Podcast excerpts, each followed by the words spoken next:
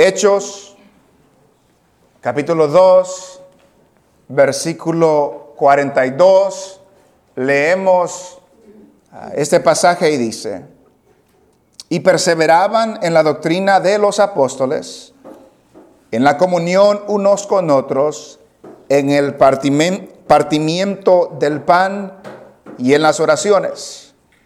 Y sobrevino temor a toda persona, y muchas maravillas y señales eran hechas por los apóstoles. Todos los que habían creído estaban juntos y tenían en común todas las cosas, y vendían sus propiedades y sus bienes, y los repartían a todos según la necesidad de cada uno. Y perseverando unánimes cada día en el templo, y partiendo el pan en las casas, comían juntos con alegría y sencillez de corazón, alabando a Dios y teniendo favor con todo el pueblo. Y el Señor añadía cada día a la iglesia los que habían de ser salvos. Pueden sentarse. Estamos culminando este tan importante capítulo 2 del libro de los Hechos. Como un resumen rápido, Jesús se les aparece a sus discípulos después de su resurrección, les enseña por 40 días acerca del reino de Dios, les dice que tienen que esperar en Jerusalén hasta que reciban poder de lo alto. Antes que reciban ese poder, tuvieron unas elecciones y reemplazaron a Judas con Matías. En el capítulo 2 estaban todos juntos y vino como un estruendo, un estruendo como un viento, digo, del cielo, y derramó el Espíritu Santo sobre los 120 que estaban reunidos. Hablaron en diferentes lenguas, dieron testimonio de las maravillas de Dios. Pedro se pone en pie para contestar las preguntas de los que estaban alrededor. ¿Qué está pasando? ¿Qué está sucediendo? El apóstol Pedro relata lo que Joel dijo. El apóstol Pedro relata la vida, el nacimiento, la vida, los milagros, la crucifixión, la muerte, la sepultura, la resurrección y la ascensión del Señor Jesucristo. Y en ese aspecto les dice a ellos, Él, este Cristo que ha sido exaltado, es el que ha hecho esto. Es el que ha enviado al Espíritu Santo y ha hecho todo lo que ustedes ven. Este Dios lo ha hecho Señor y Cristo. Deben de saberlo ciertísimamente, les dice. Vimos la semana pasada como ellos al oír esta palabra se compungieron de corazón. Y como se compungieron de corazón, se acercaron a los apóstoles y a Pedro y le preguntaron, varones hermanos, ¿qué vamos a hacer? ¿Qué haremos? Y la respuesta del apóstol Pedro fue, arrepiéntanse y bautícense. Y dijimos la semana pasada que el arrepentimiento es mucho más que sentimientos. Que el arrepentimiento es mucho más que sentirse mal, porque ellos ya se sentían mal. No era suficiente sentirse mal por su maldad. Debía de haber un cambio de mente. Debía de haber un cambio de pensamiento que los lleva a un cambio de vida. Arrepiéntanse y bautícense. Y los que se arrepienten se bautizaron. Y, y, Pedro les dice que para ellos es la promesa y para vuestros hijos y para todos los que el Señor llamare. Y les testificaba que sean salvos de esta perversa generación. El versículo 41 les dice que los que recibieron su palabra fueron bautizados. Así es como notamos que se arrepintieron, porque recibieron la palabra, fueron bautizados, hubo un cambio en la vida de ellos y se añadieron aquel día como tres mil personas. Desde el versículo 42 hasta el 47, como que Lucas nos da un resumen del resultado de ese primer sermón. A menudo veremos en el libro de los Hechos cuando Lucas se detiene de dar la historia y da un resumen de lo que estaba sucediendo. Más adelante veremos cuando Lucas dice, y la palabra del Señor crecía. Y la iglesia crecía y la palabra del Señor crecía. Se detiene y da un resumen. Esto que vimos hoy es un resumen de lo que estaba sucediendo. Y entonces en el versículo 42 encontramos cuatro cosas que estos primeros discípulos, estos primeros cristianos hicieron. Versículo 42, después que recibieron la palabra y fueron bautizados, se añadieron tres mil personas y perseveraban. Note eso. Esa palabra perseverar se aplica a las cuatro cosas. No solamente perseveraban en la primera eh, cosa en la lista, en las cuatro cosas del versículo 42, ellos perseveraban. La Biblia de las Américas traduce perseverar como se dedicaban continuamente. Note eso. Se dedicaban continuamente y era algo que se repetía en la vida de ellos. Porque si recordamos lo que había sucedido en el capítulo 1 del libro de los Hechos y en el versículo 14, dice, todos estos perseveraban unánimes en oración y ruego. Se dedicaban continuamente a la oración y al ruego. Y en el capítulo 2, versículo 42, nos dice que ellos continuamente se dedicaban a las siguientes cosas. Continuamente se dedicaban a las siguientes cosas. Número uno, perseveraban en la doctrina de los apóstoles. Perseveraban en la doctrina de los apóstoles, perseveraban en la enseñanza de los apóstoles, perseveraban en la palabra de Dios. Fueron los apóstoles que predicaron en el día de Pentecostés. Fueron los apóstoles, específicamente el apóstol Pedro, que predicó en el día de Pentecostés. Entonces, lo que se destaca como alguien que ha recibido al Señor es que tiene un hambre por la palabra de Dios o debe de tener un hambre por la palabra de Dios. Una dedicación continua a la, a la enseñanza bíblica, una dedicación continua a conocer lo que la Biblia dice, una dedicación continua a conocer lo que los apóstoles enseñaron. Estos cristianos, esta enseñanza venía de los apóstoles, tenía la autoridad porque Jesús los había delegado y estos primeros cristianos se dedicaban a la enseñanza de los apóstoles, a la doctrina de los apóstoles. No puede haber, hermanos, un cristiano que no tenga un apetito por la palabra de Dios. Todo aquel que ha nacido de nuevo, todo aquel que ha sido salvo por gracia, todo aquel que ha recibido la palabra debe de tener un apetito por la palabra de Dios y por la enseñanza bíblica. Y si un cristiano no lo tiene, o será que no es cristiano y piensa que lo es, o hay un problema en ese cristiano. Porque el anhelo del cristiano es conocer más al Señor. ¿Y dónde conocemos al Señor? En su palabra. El no tener un apetito por la palabra es no querer conocer al Señor. Y alguien que tiene el Espíritu de Cristo que nos guía a esa verdad debe de tener ese apetito por la palabra de Dios. Cuando Jesús estaba sobre su ministerio en la tierra y se les estaba yendo personas porque era dura su palabra, le dijeron los discípulos, Señor, es dura tu palabra, ¿quién la puede llevar? Se están yendo y Jesús les dijo, ¿se quieren ir ustedes también? ¿Y, qué le dijo a Pedro? Señor, ¿a dónde iremos? Si solo tú tienes palabras de vida eterna. Tenían ese anhelo, esa hambre por la palabra de Dios. Estos tres mil que se convirtieron en esa época tenían ese apetito, ese deseo de conocer la palabra de Dios.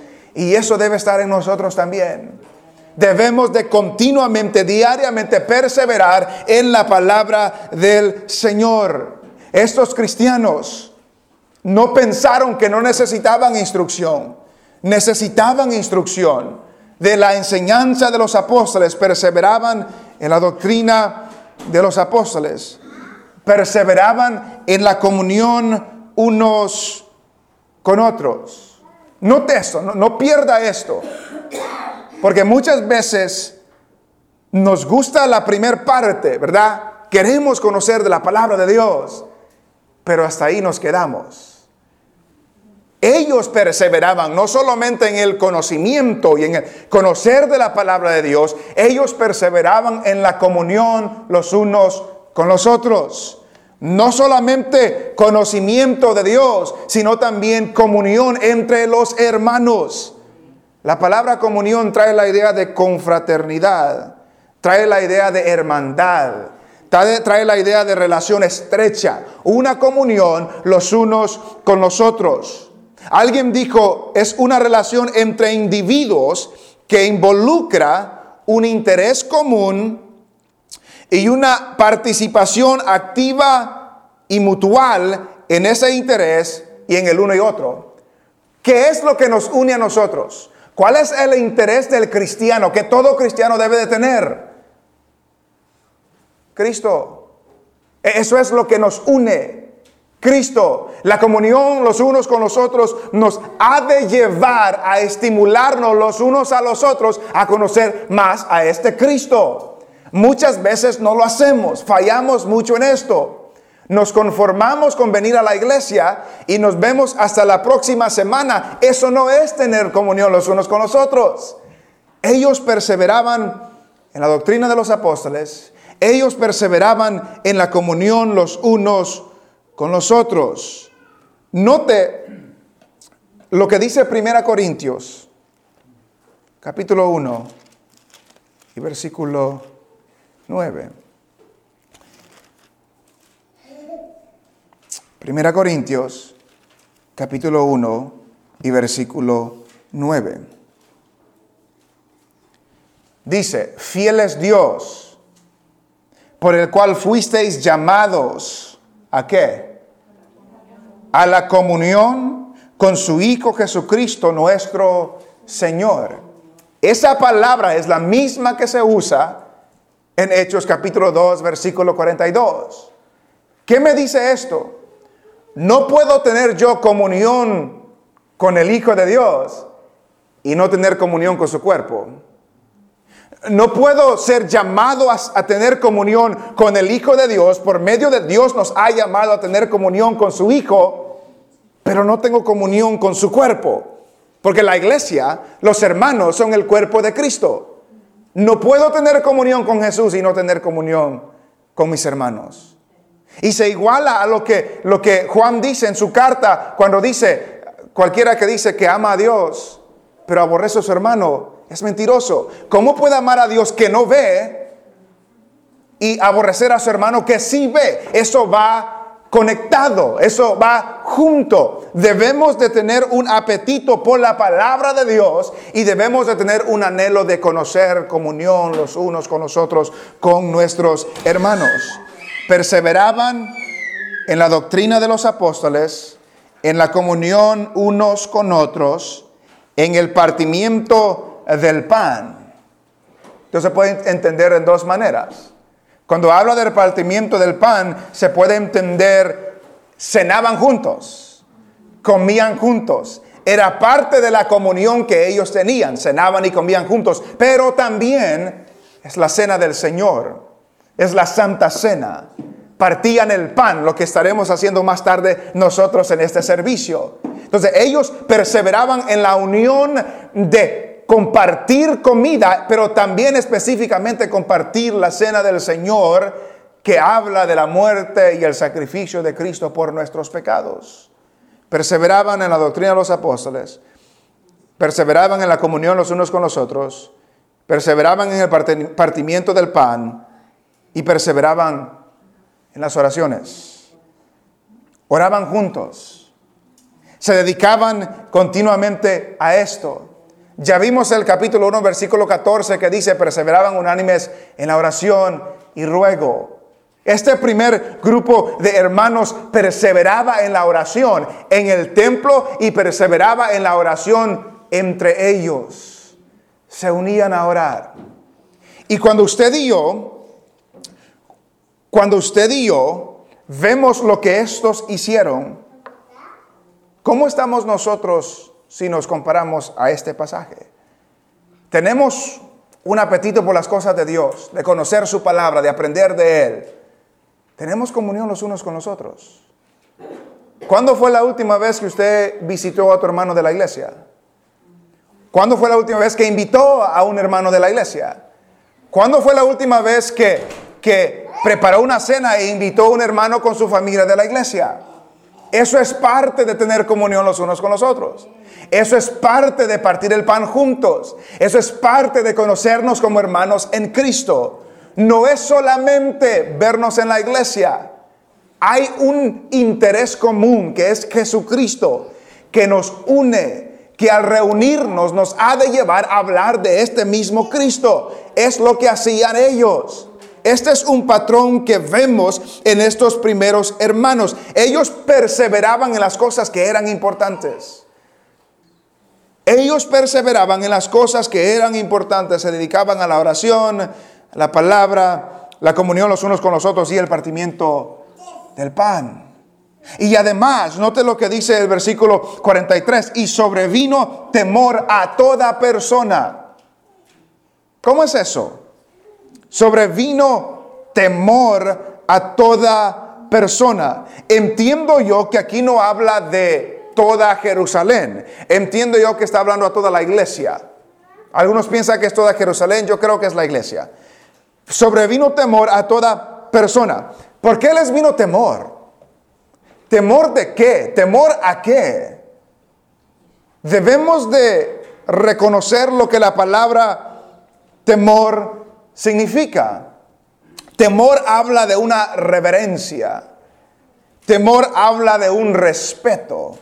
Y hasta cierto punto temor habla de tener miedo.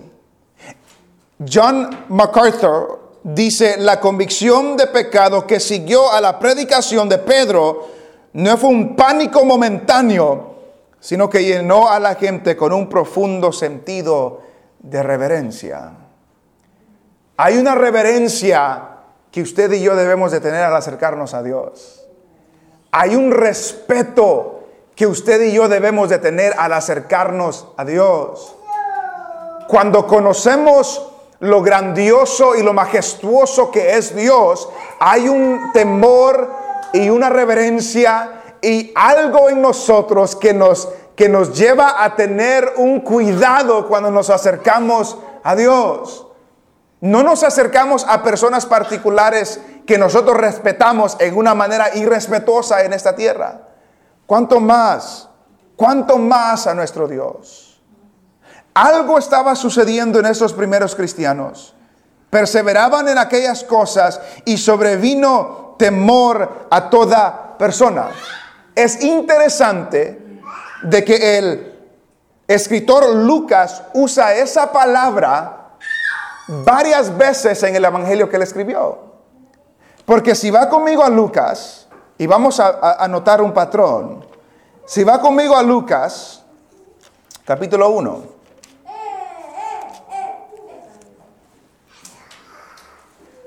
Lucas capítulo 1, versículo 11. Lucas 1.11 dice lo siguiente.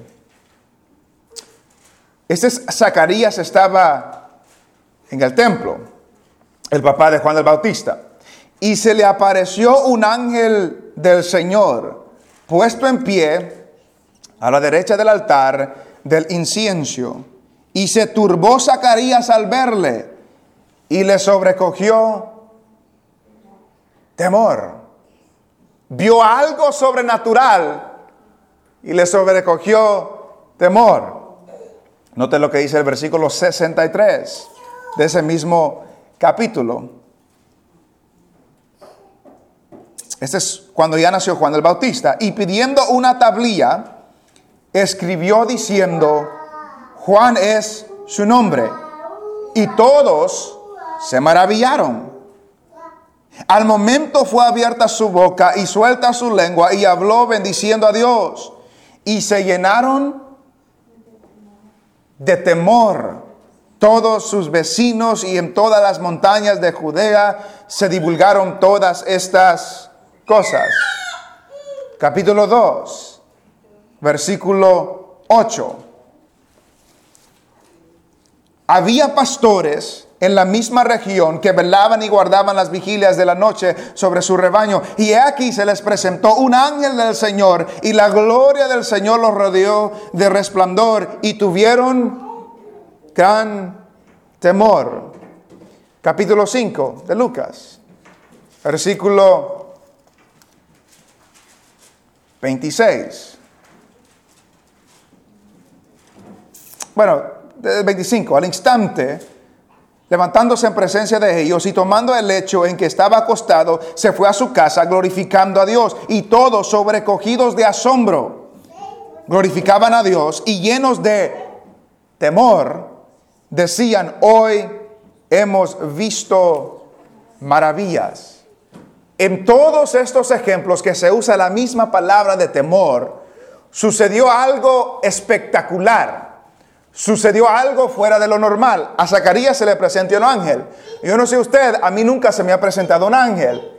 Pero si algún día se me presenta un ángel, lo más seguro voy a tener temor, porque eso es todo lo que la Biblia dijeron, tuvieron temor.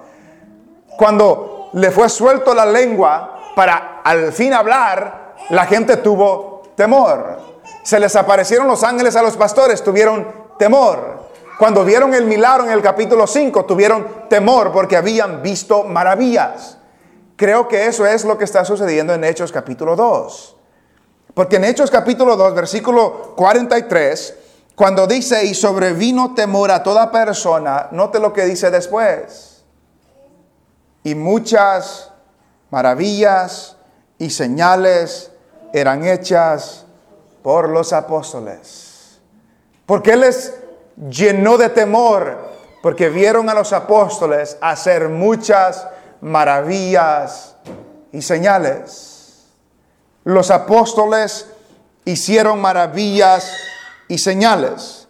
Debemos debemos entender lo que está pasando aquí. Porque me hago yo la pregunta, porque específicamente dice aquí, y muchas maravillas y señales eran hechas por los apóstoles.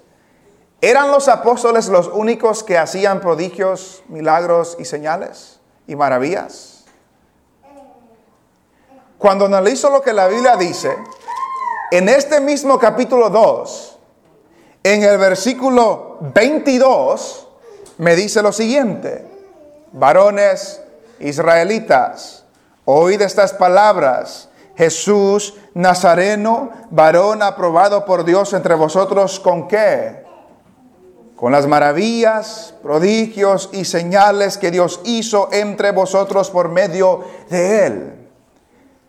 La realidad de prodigios, milagros y señales se nos testifica en el Nuevo Testamento que las únicas personas que hicieron esto fueron fue Jesús, fueron los apóstoles, fue Esteban, más adelante lo veremos, fue Felipe, más adelante lo veremos, fue Pablo y Bernabé.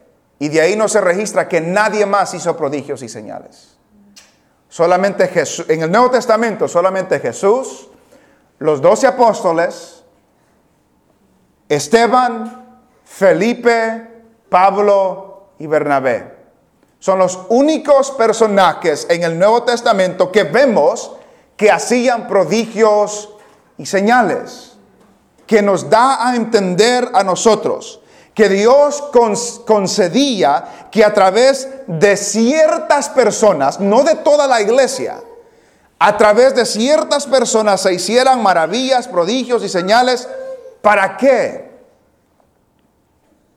¿Para qué ciertas personas y no todo el pueblo? Para confirmar la palabra que ellos estaban predicando.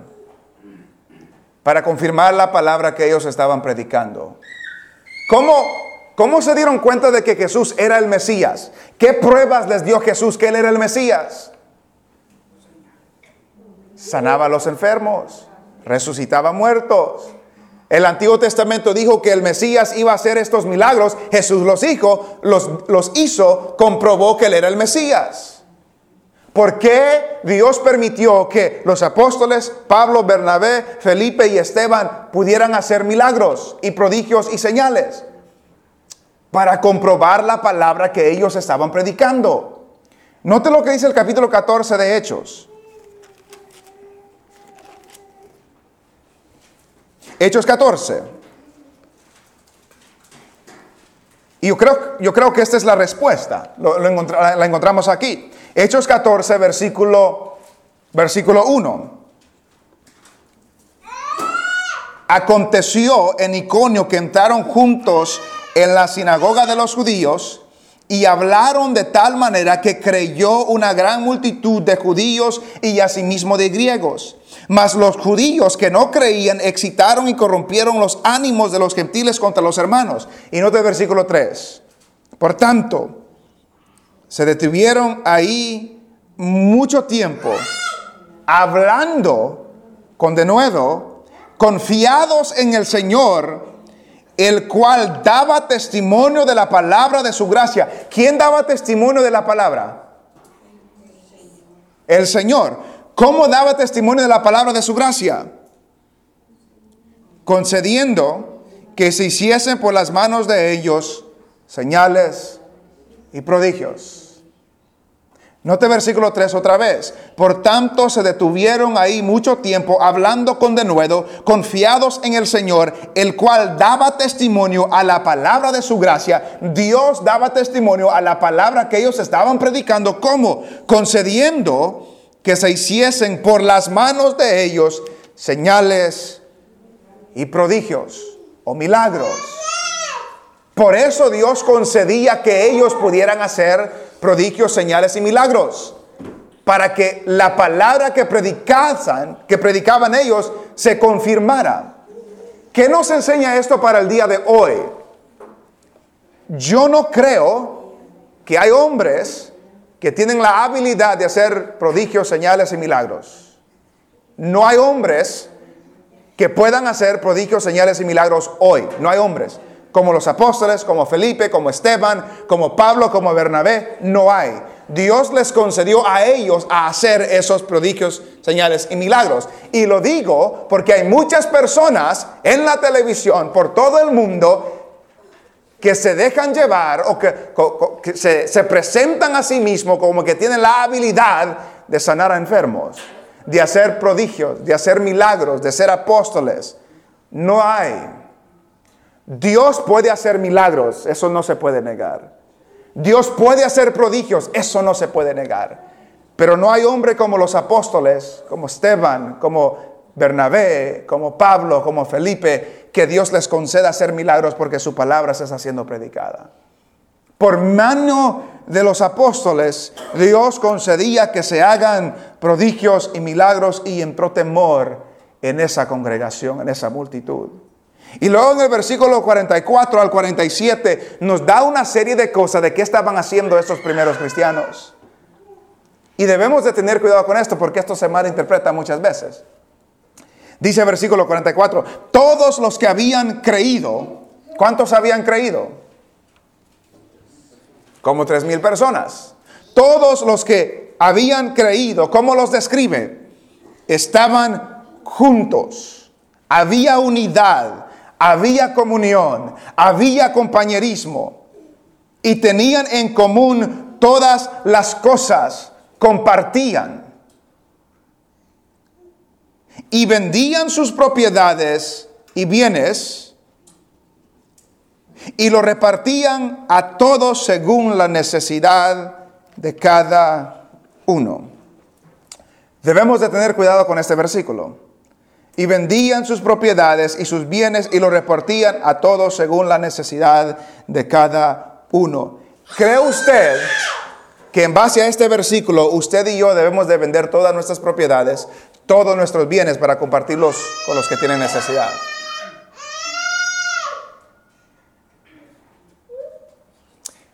Recordamos el principio que hemos establecido en Hechos. Debemos de hacer diferencia cuando la Biblia me está describiendo lo que sucedió y cuando la Biblia me está mandando a hacer algo. La Biblia no me está mandando a hacer nada aquí. La Biblia me está describiendo lo que ellos hicieron. La Biblia me está describiendo lo que ellos hicieron. Lo que ellos hicieron es que vendían sus propiedades y sus bienes. Hay principios aquí de los cuales debemos aprender. Y los vamos a aprender hoy, espero yo. ellos no estaban esclavizados a las cosas que tenían. Ese es un principio que debemos tener en mente. Ellos no estaban esclavizados a las cosas que tenían. Lo material no era un Dios para ellos. Cuando vieron una necesidad en el pueblo, vendían sus propiedades. Y, se da a entender que no, no se hizo una vez. Era algo continuo que se hacía por algún tiempo. Cuando veían una necesidad, vendían sus propiedades, sus terrenos, sus casas, lo que sea, y sus pertenencias, ¿para qué? Para cuidar de aquellos que tenían necesidad. No estaban esclavizados a sus posesiones, no estaban esclavizados a lo que ellos tenían y lo vendían con el fin, dice que lo repartían a todos según la necesidad de cada uno. Buscaban el bienestar de los demás, no el de ellos. Tenían este principio de compartir con los necesitados. ¿De dónde sale eso? Era producido por el Espíritu Santo que estaba en ellos. John MacArthur dice que en vez de aferrarse a sus propias posesiones, estaban dispuestos a usarlas en cualquier momento para suplir las necesidades de los demás. Debemos de ser claros, hermanos. Tenemos un mandamiento de ser generosos. Tenemos un mandamiento de ayudar a los necesitados, específicamente los hermanos de la iglesia. Tenemos un mandamiento de buscar eh, el, bienestar de los demás más que el de nosotros mismos. Todo eso es un mandamiento. Pero no tenemos un mandamiento de vender todo lo que tenemos para dárselo a los pobres. Dios nunca nos ha mandado eso a nosotros. Hay personas que toman este pasaje para decir, así debemos ser. Debemos tener todo, debemos de dar todo lo que tenemos para repartirlo a todos los pobres. La Biblia no nos manda hacer eso. La Biblia nos manda a ser generosos. La Biblia nos manda a ser dadivosos. La Biblia nos manda a contribuir a la necesidad de los pobres. La Biblia nos manda a hacer todos esos, pero los manda a hacerlo voluntariamente, no por obligación. Ellos vendían sus propiedades, ellos los compartían con los pobres. Lo que sí nos dice, no nos dice que lo vendamos, pero lo que sí nos dice es que no debemos atesorar lo que tenemos, sino tener una disponibilidad de compartir con los necesitados. No debemos atesorar lo que tenemos tanto que no lo queremos dejar ir para ayudarle a un necesitado. Ese es un problema. Chuck Swindoll dijo una vez que las cosas en este mundo no las tenemos que agarrar tan fuerte que cuando Dios las quite nos duela las manos. Piensen eso. No sé si usted ha tenido algo en la mano y está batallando con alguien y alguien más fuerte y se lo quita. No se siente bien. No debemos de acaparar las cosas tan cerca que cuando Dios las quita nos duele, porque el corazón de nosotros nos deben de estar en las cosas. El corazón de nosotros debe estar puesta en Cristo, la mirada puesta en Cristo. Entonces, mi pregunta para nosotros, en base a ese principio, Dios nos ha llamado a ver la necesidad de los hermanos. ¿Cuándo fue la última vez que usted ayudó a un hermano en necesidad? ¿Cuándo fue la última vez que yo saqué algo de mi bolsa para ayudarle a alguien que tiene necesidad? Eso sí es bíblico, especialmente a los hermanos de la iglesia, que tenemos hermanos con necesidad. Y se nos aplica lo que dice Santiago, ¿de qué me sirve decirle a un hermano en necesidad, Dios te bendiga, y me voy? Y no le ayudo con algo teniendo la oportunidad de hacerlo. El Espíritu nos debe de mover. Nuestra disponibilidad debe estar siempre alerta a ayudar a aquellos que tienen necesidad. A ayudar a aquellos que por algún motivo están en una dificultad. Y debemos de ser sabios en eso. La Biblia no nos manda a ayudarle a todo pobre que encontremos. No podemos. La Biblia no nos manda a erradicar la pobreza, porque Dios, Jesús mismo dijo, los pobres siempre los tendrán. No nos llamó a erradicar la pobreza, sí nos llamó a compartir lo que tenemos. Sí nos llamó a ser generosos con las cosas que tenemos. Sí nos llamó a ayudar al necesitado, especialmente a los hermanos de la fe. Vendían sus propiedades, compartían a todos y lo repartían a todos según la necesidad de cada uno. No simplemente porque se tenía, se daba. Si había una necesidad, se daba. Si no, no. Y luego dice versículo 46, note la palabra otra vez, y perseverando continuamente, se dedicaban continuamente, perseverando unánimes. Cada día, ¿dónde? En el templo. No vayamos a pensar que la Biblia nos llama a estar todos los días en la iglesia. No es eso lo que nos está diciendo la Biblia. Pero vemos un principio aquí. Y perseverando unánimes cada día en el templo y partiendo el pan en las casas. En el templo y en las casas. En el templo y en las casas que nos da a entender, hermanos, que la vida cristiana no está reservada para los domingos cuando nos reunimos aquí. La vida que nosotros llevamos como cristianos no está solo reservada para los domingos cuando llegamos a las 4 a celebrar culto al Señor. La vida cristiana es algo de diariamente, cada día, en la iglesia, en la casa, en el trabajo, donde sea que nosotros estemos, la vida cristiana se manifiesta de diferentes maneras, pero se manifiesta. No podemos ser cristianos domingueros solamente. No podemos ser cristianos domingueros solamente.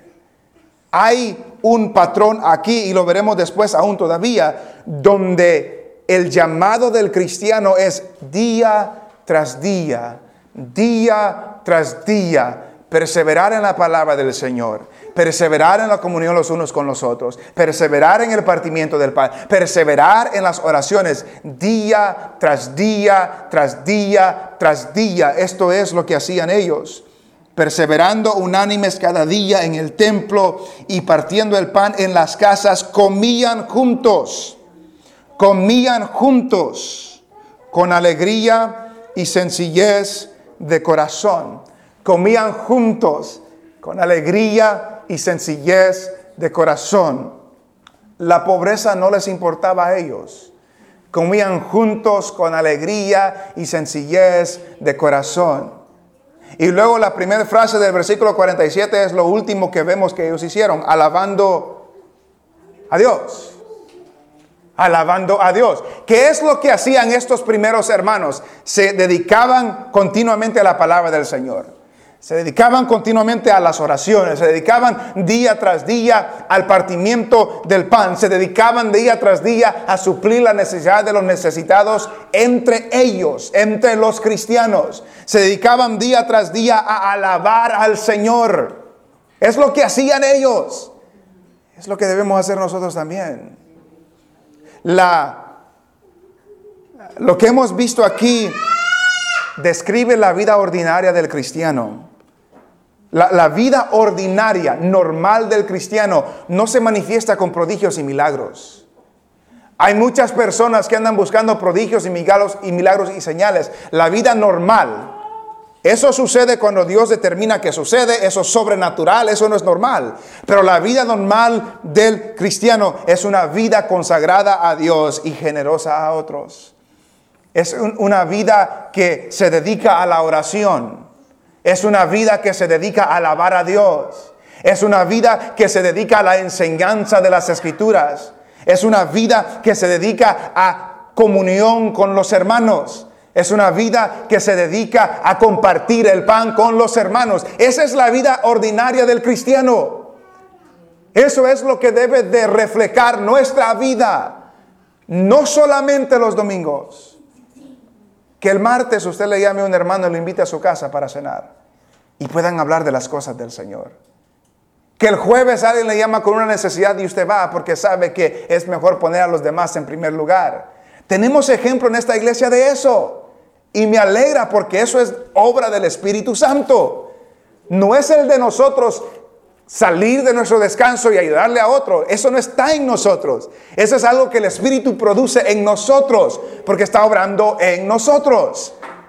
Eso debe ser ordinario.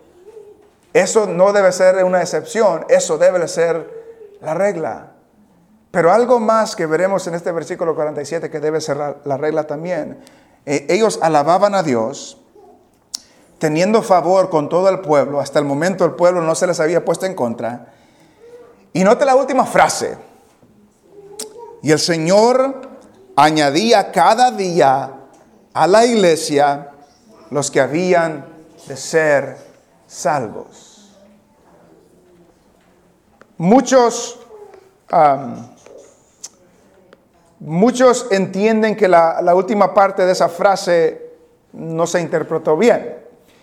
La Biblia de las Américas dice que el Señor añadía cada día el número de ellos, los que iban siendo, perdón, y el Señor añadía cada día al número de ellos los que iban siendo salvos.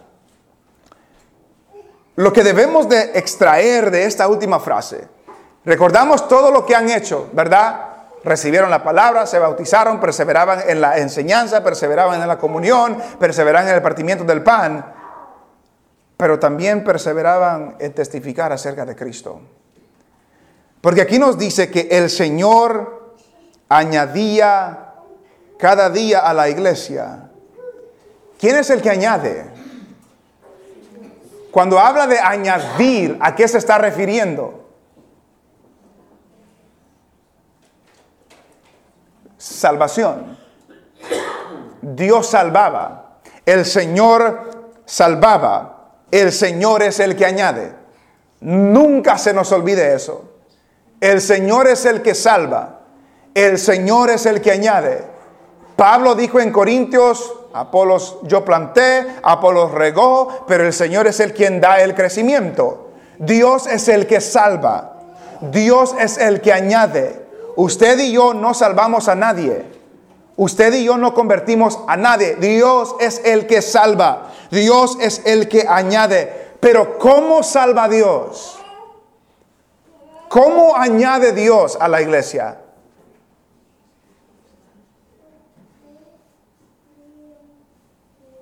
¿Qué debe suceder para que Dios añada a la iglesia?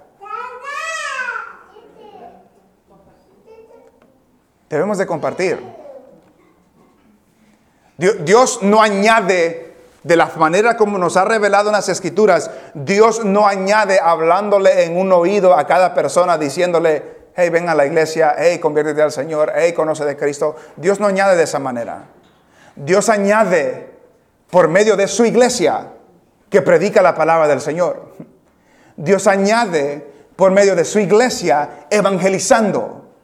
Dios añade por medio de su iglesia testificando acerca de Cristo. Así añade Dios.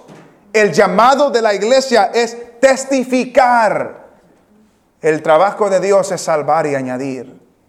El llamado de la iglesia es testificar. Y note lo que dice aquí. El Señor añadía o salvaba ¿Cuántos? ¿Los domingos? ¿Una vez a la semana? Cada día. ¿Qué significa eso? Todos los días. Pero ¿qué implica eso? Si el Señor añadía todos los días, ¿qué estaba haciendo la iglesia todos los días? Testificando de Cristo, evangelizando. No solamente perseveraban en la enseñanza para que ellos aprendan. No solamente perseveraban en la comunión entre ellos, no solamente perseveraban en el partimiento del pan y todas esas otras cosas que hacían, perseveraban en compartir acerca de Cristo. Perseveraban en testificar de Cristo todos los días. Porque el Señor añadía cada día, cada día a la iglesia los que habían de ser salvos, los que estaban siendo salvos, como lo queríamos frasear, era el Señor que los añadía. Y los añadía porque la iglesia testificaba de Cristo. ¿Cuándo fue la última vez que usted testificó de Cristo? ¿O cuándo fue la última vez que yo testifiqué de Cristo? ¿Cuándo fue la última vez que le compartí a alguien acerca del Señor? Recordamos, hermanos, el principio ¿Cómo oirán? No, ¿cómo creerán si no hay quien les predique? ¿Cómo predicarán si no fuesen enviados? Pero ya fuimos enviados. Y si no están creyendo, será porque nosotros no estamos compartiendo. Es fácil reunirnos los domingos y sentarnos y recibir palabra de Dios. Eso es fácil.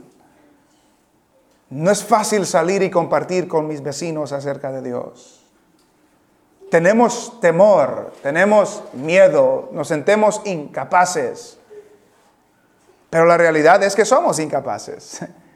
Pero tenemos el Espíritu de Cristo que nos capacita para hacerlo. Ellos cada día evangelizaban, cada día compartían del Señor. Y porque cada día compartía del Señor, el Señor añadía cada día a los que habían de ser salvos. Tengo algunas, esta última frase me impactó, tengo algunas cosas que dijeron algunos escritores. Un escritor dijo que el evangelismo de la iglesia primitiva no era ocasional o no era algo, una actividad aislada. No, de la misma manera que su adoración era diaria, también era el testificar diario. La alabanza y la proclamación eran ambos el sobreabundar natural de un corazón lleno del Espíritu Santo. Estaban llenos del Espíritu Santo y por lo tanto hablaban acerca de este Cristo. Otro escritor dijo, ¿qué pasa a los creyentes que adoran, que trabajan y testifican para su Señor? El Señor crece la iglesia. No perdamos ese orden, dice. Adorar a Dios, trabajar para el Señor y testificar acerca del Señor. El Señor crece esa iglesia. Otro dice que es prerrogativa o privilegio del Señor añadir nuevos miembros a la comunidad que le pertenece. Es prerrogativa gozosa de los miembros existentes dar la bienvenida a su comunidad a aquellos que Él ha aceptado. Es prioridad de Dios añadir a los que son salvos. Es prioridad de la iglesia recibirlos con gozo y amabilidad. Y note lo que este último escritor dijo. Los creyentes que se encuentran en el libro de los Hechos no se reunían una vez a la semana para tener cultos como de costumbre. Se reunían diariamente, se interesaban diariamente, ganaban almas diariamente, estudiaban las escrituras diariamente y aumentaban en número diariamente. Su fe cristiana era una realidad día tras día y no una rutina de una vez a la semana. ¿Por qué? Porque el Cristo resucitado era una realidad viva para ellos y su poder de resurrección estaba obrando en sus vidas por medio del Espíritu. No era una costumbre semanal, era un estilo de vida diario. Estudiaban la Biblia diarios, compartían diarios, evangelizaban diariamente. ¿Por qué? Porque el Espíritu de Dios estaba obrando por medio de ellos. ¿Cuándo fue la última vez que tuvimos comunión los unos con los otros? ¿Cuándo fue la última vez que compartió con alguien acerca de Cristo? No necesariamente que los invitó a la iglesia. Eso no es compartir acerca de Cristo. Eso es bueno. Invítelos. Gloria a Dios. Pero invitarlos a la iglesia no salva. Hablarles de Cristo sí salva. ¿Cuándo fue la última vez que compartimos con alguien acerca de Cristo? ¿Cuándo fue la última vez que compartimos con alguien una cena que los invitamos a cenar? ¿Cuándo, fui, ¿Cuándo fue la última vez que que dejamos de tener un privilegio nosotros por ayudar a otro hermano necesitado. ¿Cuándo fue la última vez que estudiamos la palabra del Señor? La vida cristiana, hermanos, no es de domingo a domingo. La vida cristiana no es solamente conocer acerca de Dios. La vida cristiana se refleja en el día, en la vida diaria, en nuestra generosidad, en nuestra amabilidad, en nuestro compartir del Evangelio, en nuestro compartir de las cosas que Dios nos ha bendecido. De eso se trata la vida cristiana. Cristo mismo dijo, ¿cómo conocerán ellos que son mis discípulos? Que os améis los unos a los otros. que tengamos comunión los unos con los otros. No podemos decir que tenemos comunión con el Hijo de Dios y no tenemos comunión con su iglesia, porque su iglesia es el cuerpo de Cristo. No podemos. Y no podemos esperar que Dios añada a la iglesia los que Él va a salvar si usted y yo nunca les hablamos de Cristo. Si usted y yo nunca les hablamos de Cristo, Dios no los... Tengo que tener cuidado cómo lo digo, pero Dios no salva a alguien normalmente fuera de que alguien le hable acerca de Cristo. Normalmente así salva Dios a las personas. Alguien les testifica de Cristo, le da un ejemplo de una vida cristiana y Dios comienza a hacer una obra en ellos. Normalmente así obra Dios. Y si usted y yo no estamos compartiendo, no nos sorprendamos quizás que no estemos creciendo como iglesia. No nos sorprendamos que Dios no añade los que han de venir aquí porque usted y yo no estamos compartiendo. Debemos de aprender, gloria a Dios por aprender. Debemos de compartir lo que estamos aprendiendo. Debemos de trabajar en lo que Dios nos ha dado. Debemos compartir lo que Dios nos ha dado. Seamos generosos. Dediquémonos continuamente a estas cosas. Nuestras vidas van a cambiar. Le aseguro que nuestras vidas van a cambiar. Las cosas con las que usted ha batallado en la oración, en la lectura, en el compañerismo, Dios va deshaciendo esas cosas. El problema que podemos tener con nuestros hijos, y, yo y Helsi para allá vamos, a tener hijos. Pero el problema que podamos tener con nuestros hijos en la palabra, en la comunión, en el compañerismo, en las oraciones, Dios comienza a obrar. Pero debemos de dedicarnos continuamente, diariamente a esas cosas, a las cosas que importan, a las cosas que hacen la diferencia, a las cosas que pueden cambiar nuestras vidas. Dios no necesita cambiarnos. A Dios, Dios no cambia si nosotros no cambiamos. Dios sigue siendo Dios. El beneficio es para nosotros. El cambio es para nosotros. El conocerlo a Él mejor al estudio de la palabra es beneficio de nosotros. El orar a Dios es beneficio de nosotros. El tener compañerismo con los hermanos es beneficio de nosotros. El evangelizar a otros es beneficio de nosotros y de ellos, pero también es de nosotros. Porque Pablo habla del gozo de poder compartir gratis el Evangelio de Jesucristo. Es un beneficio para nosotros también que el Señor nos permita hacer esas cosas, perseverar en lo que importa y hacer a un lado lo que no importa. Involucrarnos en las cosas que hacen la diferencia y no involucrarnos tanto en las cosas de este mundo. Todo eso va a pasar, pero el Señor, como leyó el hermano Joaquín al principio, he aquí yo vengo pronto y mi galardón conmigo para recompensar a cada uno según sea su obra. Perseveremos en la palabra, hermanos. Perseveremos en el estudio, perseveremos en la comunión, perseveremos en la generosidad, perseveremos en el compartir el Evangelio con otras personas. Y le aseguro que el Señor se glorificará en nuestras vidas.